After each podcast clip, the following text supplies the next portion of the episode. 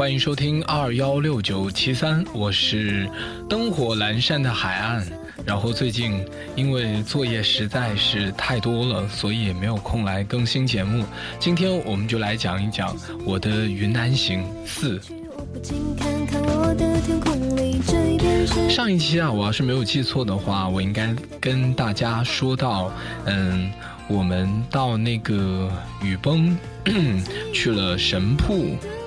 嗯，因为神瀑这个地方呢实在是太远了，所以我们最后，嗯，去到神瀑，最后回来的时候还因为差点迷路，险些就是丧了我们的小命。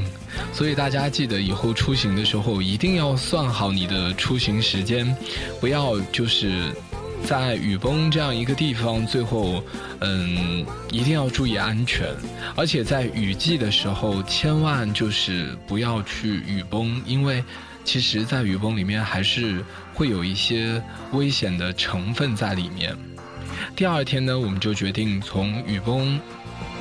出来，然后要，嗯，前往我们的下一站了。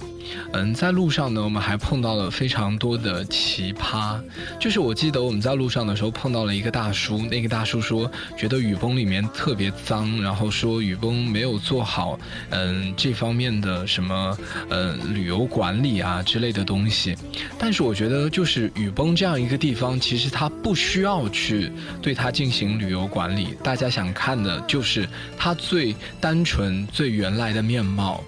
嗯，然后这个大叔真的是走一路嫌一路，说这个路啊，嗯，为什么不把它弄成像黄山一样的路啊？然后一个一个石板台阶。我想说，如果是那样子的话，可能更多喜欢徒步的人就不会再选择去雨崩了吧？那样子雨崩就已经丧失了它最初最美好、最自然的样子。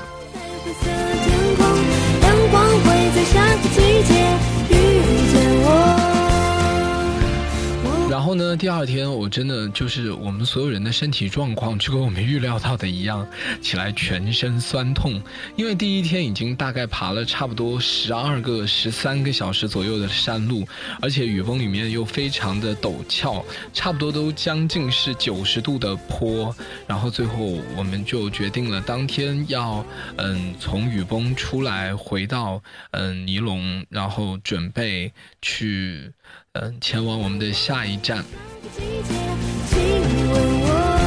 嗯，出来的路呢就要比进去的进进去的路好受一些，因为嗯，出来的路所有的上坡路最后面都变成了下坡路。因为你从尼龙进雨崩的话，其实大部分进来的时候都是上坡路，所以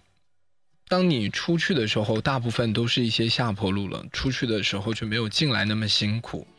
嗯。然后呢，嗯，我们就爬着爬着，大概是用了四五个小时左右，就从上雨崩村，最后又回到了尼龙。如果说前面在雨崩之前的这一段旅程呢，嗯，我觉得更多的可能是我们中规中矩的在进行我们的旅行。但是我觉得从我们出雨崩的这一刻开始，就注定了我小雨还有倩儿姨我们。四个人的旅行开始注定变得不平凡，也更加有趣，也从我们出雨崩的这一刻开始奠定了我们的友谊基础。嗯，不知道大家还记不记得我之前提到的，嗯，那个蚊子，嗯，最后呢，他决定抛弃我们，然后跟另外一帮人去了丽江，因为我们。都是学生出去的钱呢，基本上都是自己攒的，还有一些像我就是自己的奖学金啊，七七八八省吃俭用的一些钱，然后呢，准备就是希望能把这些钱用到更多的地方去，所以我们出去的时候就决定要从尼龙坐包车，然后回到德清。但是我觉得，嗯，好像一直以来。藏族人在我眼中都是非常好客，都是非常非常的呃热情。但是在那一天，突然有了一种不一样的看法，就是这些藏族司机，因为他们垄断了从雨崩到德清这条路上的包车，所以他们就可以漫天要价。最后，我们就觉得。为什么我们一定要坐这辆车呢？然后他还威胁我们，如果我们不坐这辆车，然后打电话给别的司机来的话，造成的麻烦全部要由我们来负责。最后，我还有倩儿姨，还有小雨，还有在路上碰到的蓝胖子三人组，我们一共七个人决定抛弃他们，走路回去去过的地方。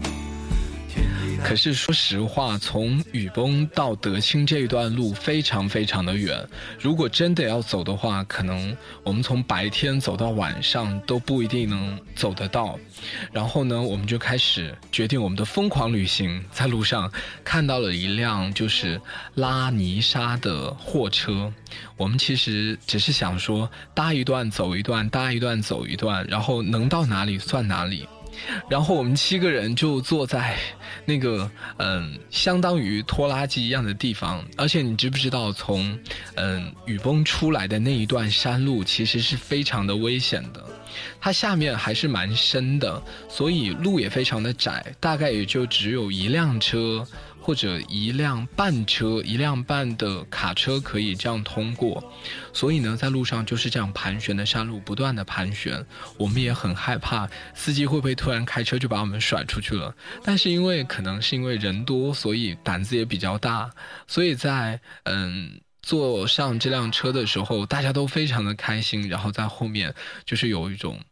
凤凰传奇自由飞翔的感觉，你懂吗？我们在后面就开始各种疯狂，但是那一刻，我觉得就回到了我的童年，因为我的童年呢，就是小时候在农村里面跟大家一起玩耍，所以我觉得那一刻好像感觉身心都放松了。那个时候你再去看整一个山景，每一次你在喊的时候，都还能听到自己的回声。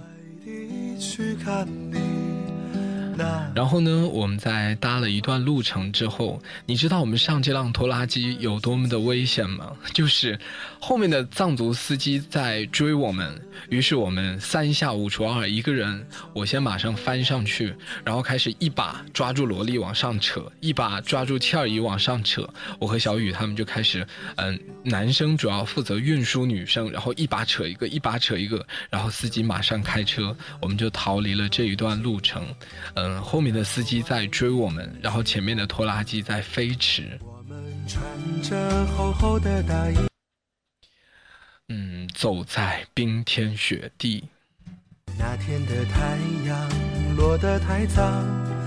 那天黑夜来得太。就这样搭了我们一段路以后，司机说他要在这里把我们放下，因为他要装泥沙到他的车子运往下一站。于是我们又开始顶着大太阳在公路上不断的前行，聊天，讲一讲，就是因为蓝胖子他们是湖南的，然后我们就开始问他们湖南有什么好吃的啊？以后是不是去湖南可以找他们？是不是可以以后在嗯接下来的旅程当中有没有可能大家还会遇到啊什么之类的互留联系方式？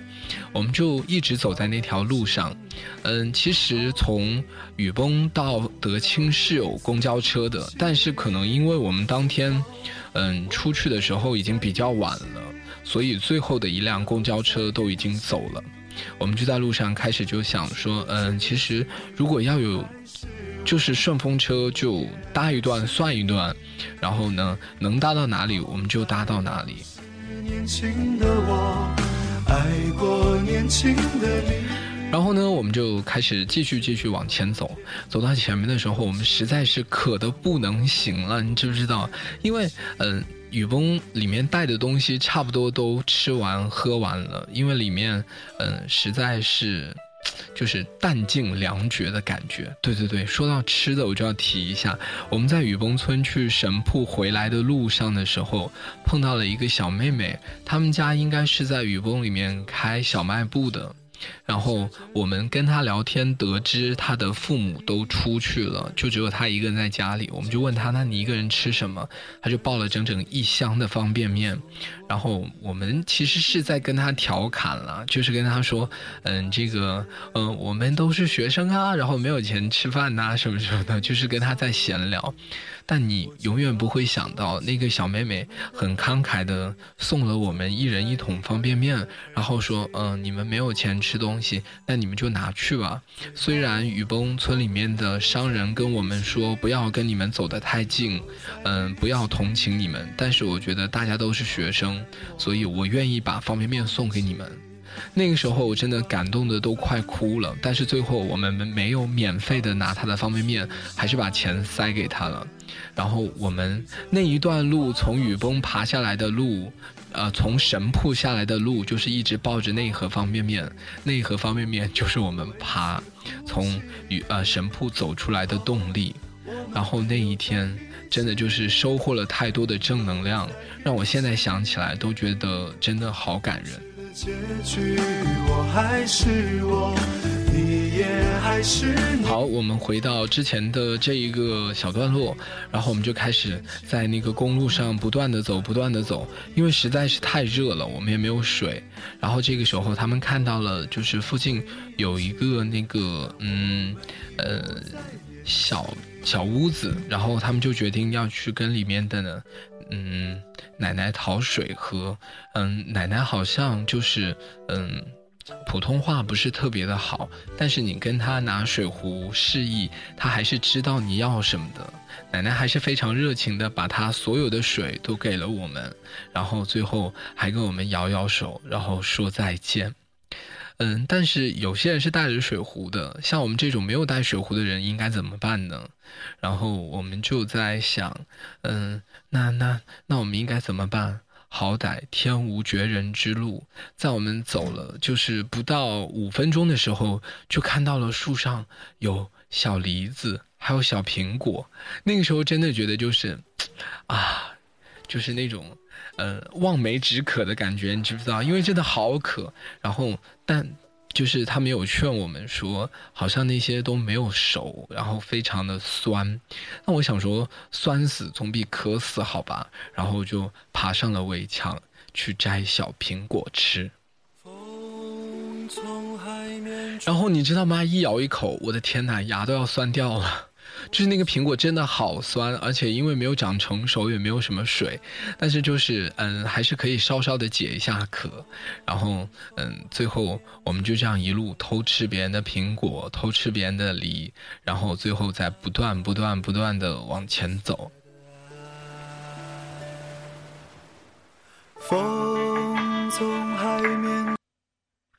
嗯，在我们就是嗯走的这一段路程当中，其实还是有不断的搭到一些车的，就是他们会不断的搭你们一段一段路，可能他们到前面的村落就要下了，但是我们还是可以，嗯，就是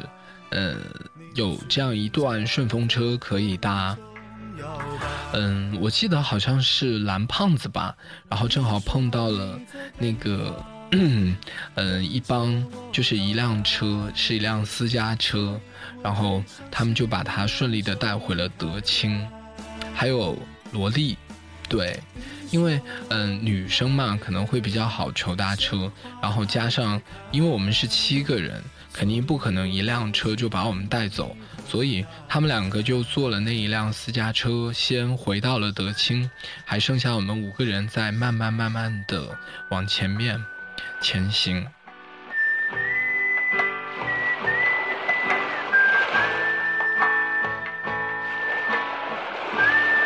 然后呢，一路上我们就这样子说着笑着，累了就坐一会儿，然后休息够了又继续往前走，就这样顶着大太阳在盘山公路上不断的前行着。这个时候呢，就是后面追我们的那个藏族司机就赶过来了。他就跟我们讲说，嗯，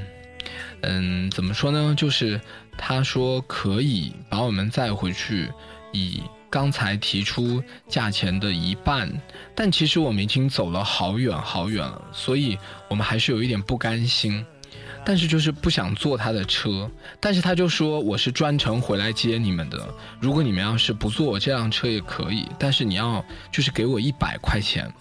我们真的就觉得非常的气愤，就是你凭什么可以这个样子？我不坐你的车，你还要给我钱？他说那那就是我掉头回来接你，不管怎么样你也要把油钱给我。那个时候我们就大概僵持了有大概五分钟。后后呢，蓝胖子的首领是已经跟着私家车走了，剩下两个人，嗯，跟我们一起，嗯，他们两个可能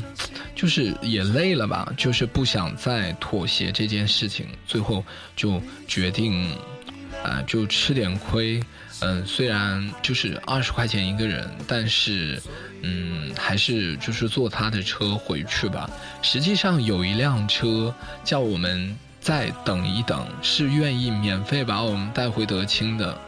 但是就是我们不是不愿意去坐这样的旅游包车，只是不愿意被这个司机威胁。但是最后，因为大家都是一起出来的，有时候你不能就是自己做决定，可能还是要考虑到大家的一些感受。最后面我们就选择还是上了这辆车，但是我还有小雨还有倩儿姨三个人，其实心里面都不太高兴，就是有一种被胁迫的感觉。凭什么就是你，明明就是你们自己漫天要价，我们不坐你们的车，然后最后还要被你们胁迫，最后面就这件事情。实在让我们有一点不高兴，但是其实一路上那一条，嗯，盘山公路的风景还是真的非常的好，而且让我又回到了那种小时候去邻居家偷果子的乐趣。温柔的晚风轻轻吹过，爱。说到小时候，就是偷邻居家的果子，在这里跟大家分享一个趣事。我记得那个时候我还刚上小学，然后邻居家里面种了好大好大一片甘蔗地，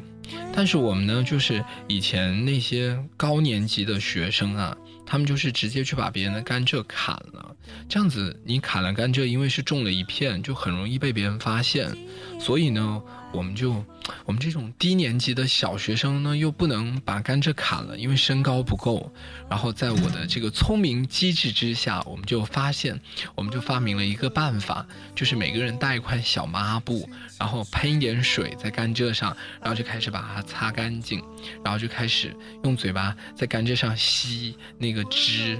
然后最后面，我们大概吸了四五根甘蔗的时候就被发现了。虽然就是看上去甘蔗好像没有倒，也没有发生什么，但是就是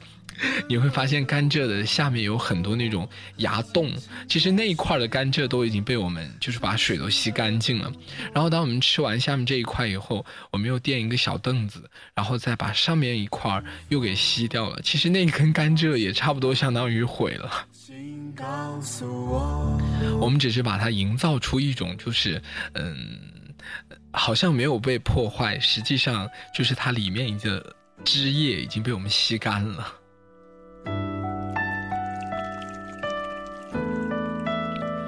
最后，我们终于到了德清，最后面我们也把这个司机的车牌号拍了下来，最后，嗯，发到了网上，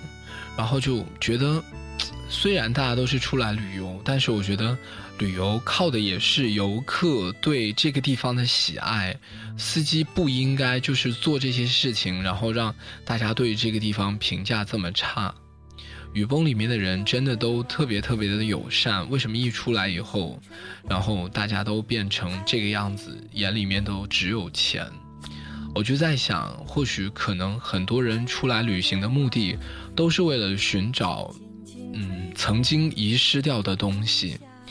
嗯，最后面你还是会找到那些曾经很美好，但是你遗忘的东西，但是你也会看到很多你所厌恶的东西。有时候好像社会就是这个样子。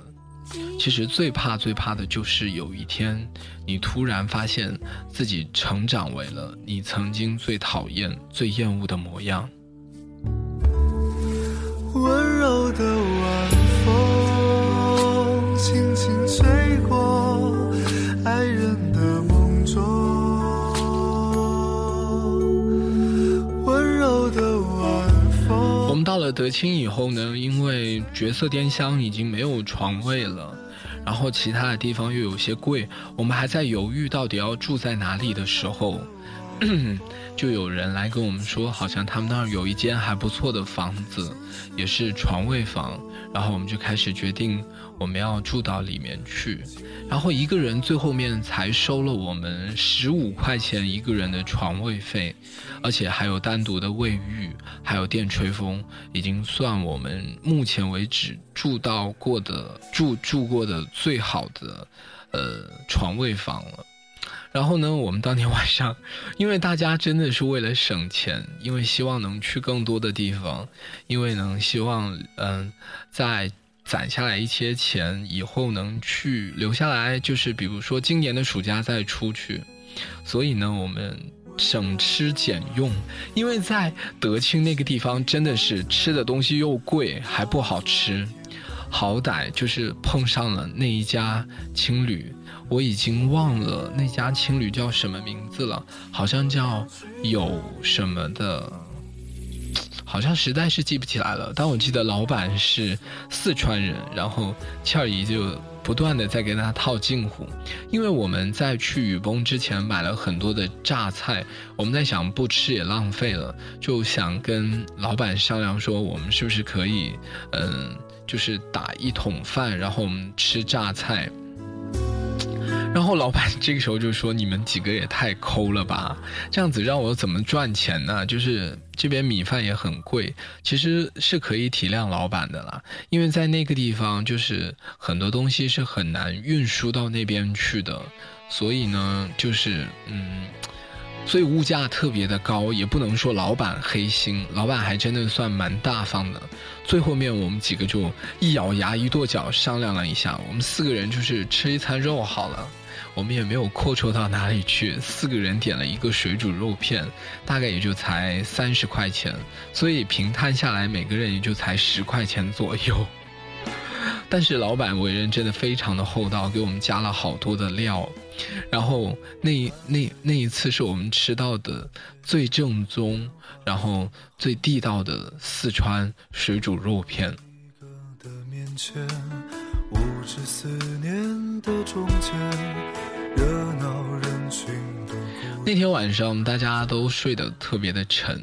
睡得特别的好，因为可能是因为都很累了，然后从雨崩出来，终于可以洗一个热水澡的感觉，非常的舒服。嗯，然后它的无论是床单呢还是被套也特别的好，呃，就是嗯会比雨崩里面干净很多，所以那天大家都休息的非常的好，因为我们实在是不想再把钱花在旅费，就是车费上面，因为我们从嗯大理来到香格里拉，再从香格里拉来到嗯德清，其实路费每个人花的都差不多有两百块钱人民币了。我们就在想，能把这笔钱省下来的话，其实，嗯，就是你住宿啊，还有吃，因为都是四个人一起拼，其实都花不了多少钱。所以我们最后决定要走上，嗯，高速公路上去求搭车。当然，我们也不知道自己到底能不能搭上这辆车，所以我们就说，如果要是搭不到的话，最后再考虑是不是可以，嗯。坐大巴回去。我们第一天给自己定的目标就是从德清到哦不对，从飞来寺到德清，嗯，再从德清到丽江。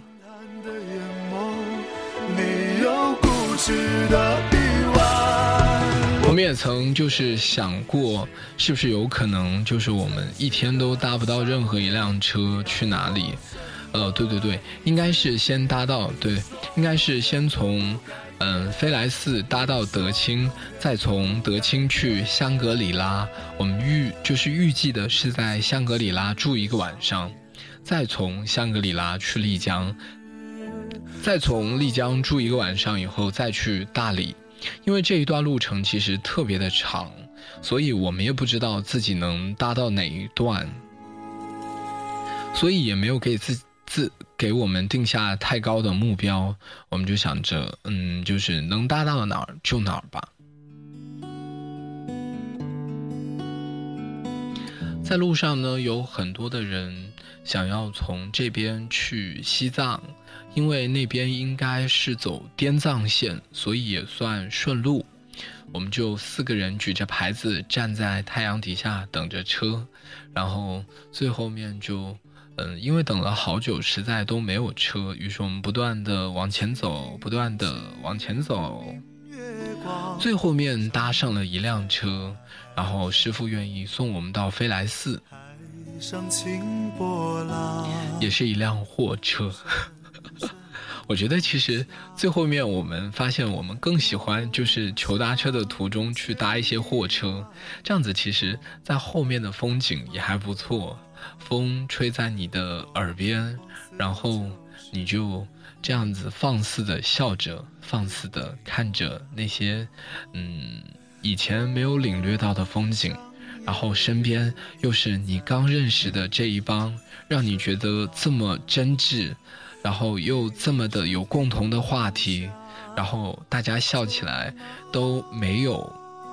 任何的修饰，也没有任何的伪装，心里面也没有任何的防备，好像回到了小时候，我们待人都可以那么的自然，也没有防备，也不会去揣测他到底对你是一种什么样的想法。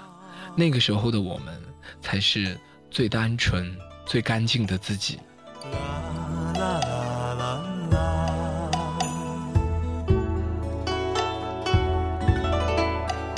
于是呢，我们就到了飞来寺。嗯，到飞来寺的路上，我们因为嗯，我觉得其实就是在旅行当中，还是应该留下一些印记。所以在双廊的时候，我就买了一张全部都是白的明信片。嗯，就。在这张明信片上盖了无数个邮戳，只要我路过的地方，都会路过邮局，就会嗯，请他们帮忙盖上一个邮戳，就是证明，好像证明我曾经到过这个地方，证明证证明 曾经我来过，嗯，然后呢，我们到了飞来寺就开始找，嗯，邮局，最后面盖上了飞来寺的，哦不对，在德清。盖上了德清的邮戳，然后我们就在想，嗯，今天到底能不能就是从费莱斯，从，哎呀，你看我，从德清到香格里拉，因为好像听说最近就是我们出去的那一段时间，好像求搭车都不是算特别的好搭，因为嗯，好像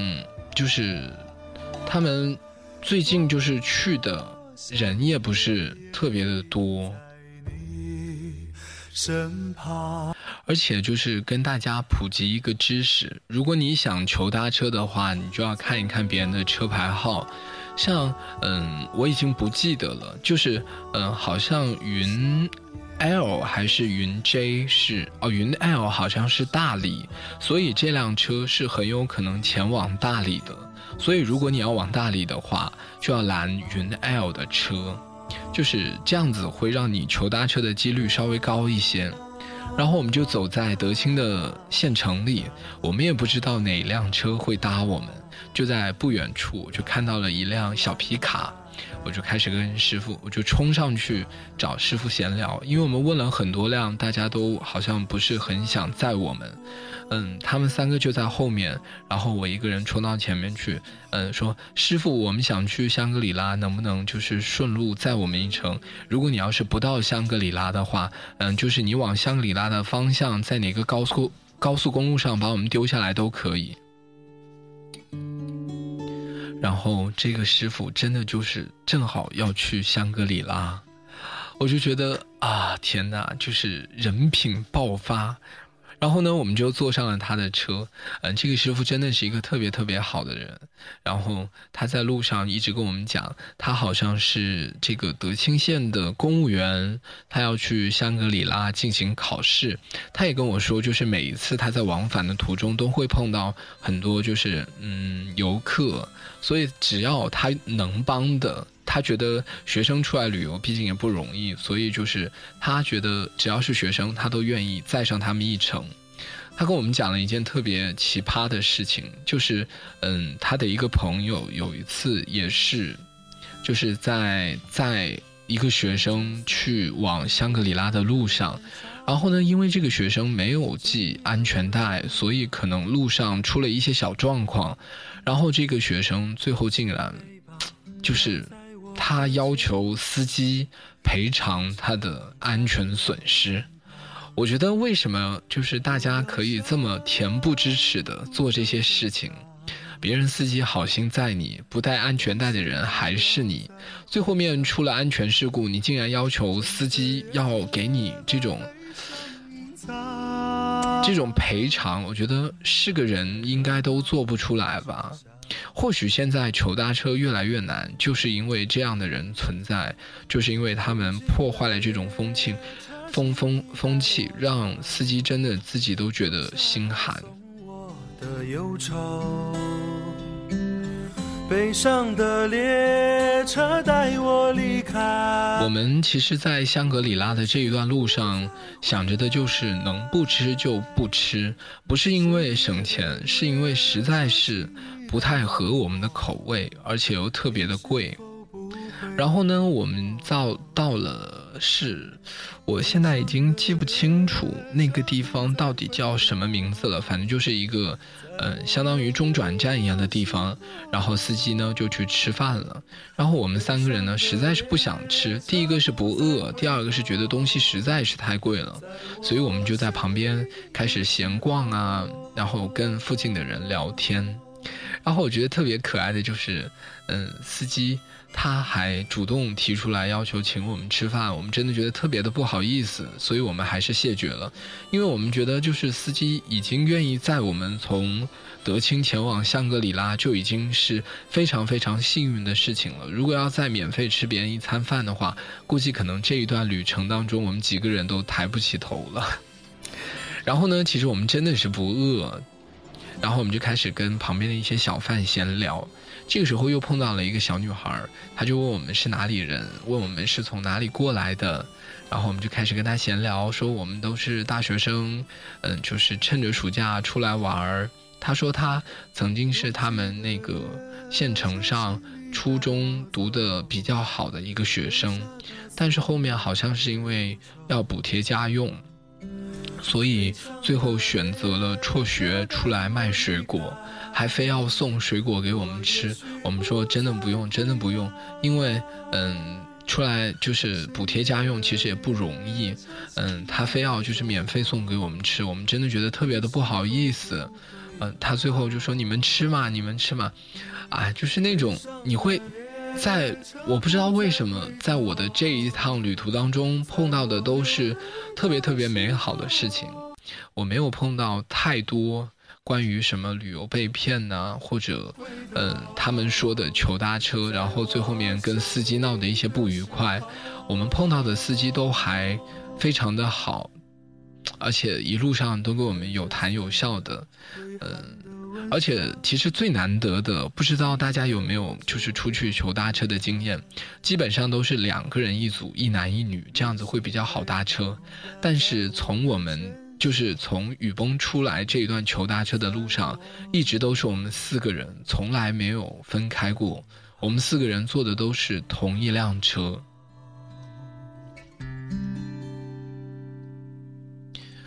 嗯，最后最后面呢，司机也吃完饭了，然后我们就开始和他，呃，闲聊一些这种七七八八的事情，问他就是他最近，嗯，就是去香格里拉到底就是这次考公务员都要考一些什么东西啊？他好像是要考去考香格里拉的，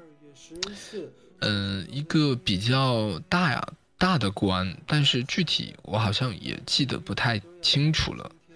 嗯，但是我觉得司机特别搞笑的，就是他一路上会跟我们讲一些，是两块钱。他自己就是身为一个小地方官的一些为官理念，他会跟我们说，其实希望。他说他他一直在告诫我们，就说如果我们以后在自己的城市开车的时候碰到这种就是求搭车的人，其实只要自己没有事儿的话，都应该把他们带上，因为首先第一个是环保，因为你自己一个人开车也要耗那么多的油，这些人开车呢也差不多都是那个油量，差也差不到哪儿去，多一个人少一个人呢也无所谓。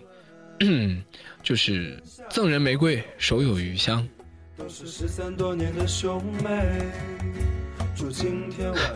为什么要放这首歌？就是因为我在路上一直在跟他，在在跟，嗯，倩儿姨啊、小雨啊，还有那个萝莉他们在传授好妹妹的这个歌。而且你知道，在我们聊天的时候，因为我是坐在司机的旁边，然后呢。这个萝莉就真的是特别特别的爱睡觉，从头到尾他就在睡觉，从头到尾他就在睡觉。过你们的情人节吧，一枝红杏出墙来。好像我记得中间有一次换了座位，小雨坐到了司机的旁边，然后，嗯，小雨也是一个非常能侃的人，就跟司机聊得特别的开心。嗯，最后面我们给我们的四人组合起了一个名字，叫“从北到南不搭调”。我跟萝莉呢是深圳的，然后倩儿姨呢又是成都的，然后小雨呢又是哈尔滨的。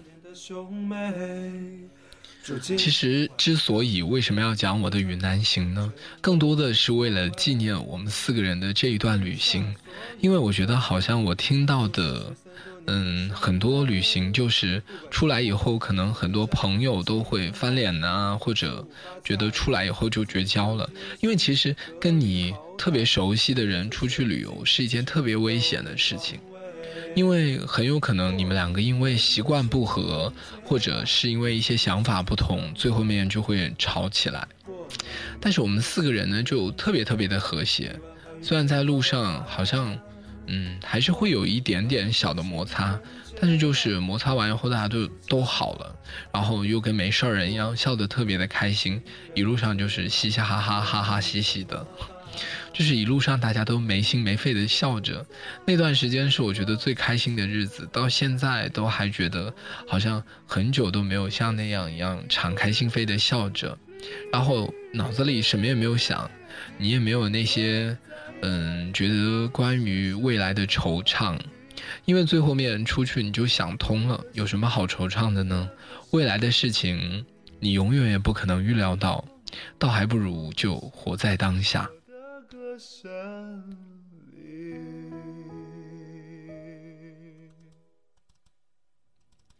最后面我们就，嗯。好了，今天的时间也差不多了，嗯，我觉得就是要稍微留一点悬念，后面的事情会比你想象当中的更精彩。嗯，目前我们只是讲到了我从嗯德清搭上了去香格里拉的这一辆车，剩下的事情我准备放在我的云南行五和大家分享。好了，今天的节目就到这里了。非常感谢收听二幺六九七三的你们，我也希望，如果你们对于我的节目有什么意见的话，也可以给我发消息。如果你想看关于云南的照片的话，把你的邮箱留给我，到时候我会通过邮箱把照片发给你。最后送给你们一首好妹妹的新歌《小小夜曲》。我会陪在你的身旁，为你轻轻唱。我会陪在你的身旁，伴你入梦乡。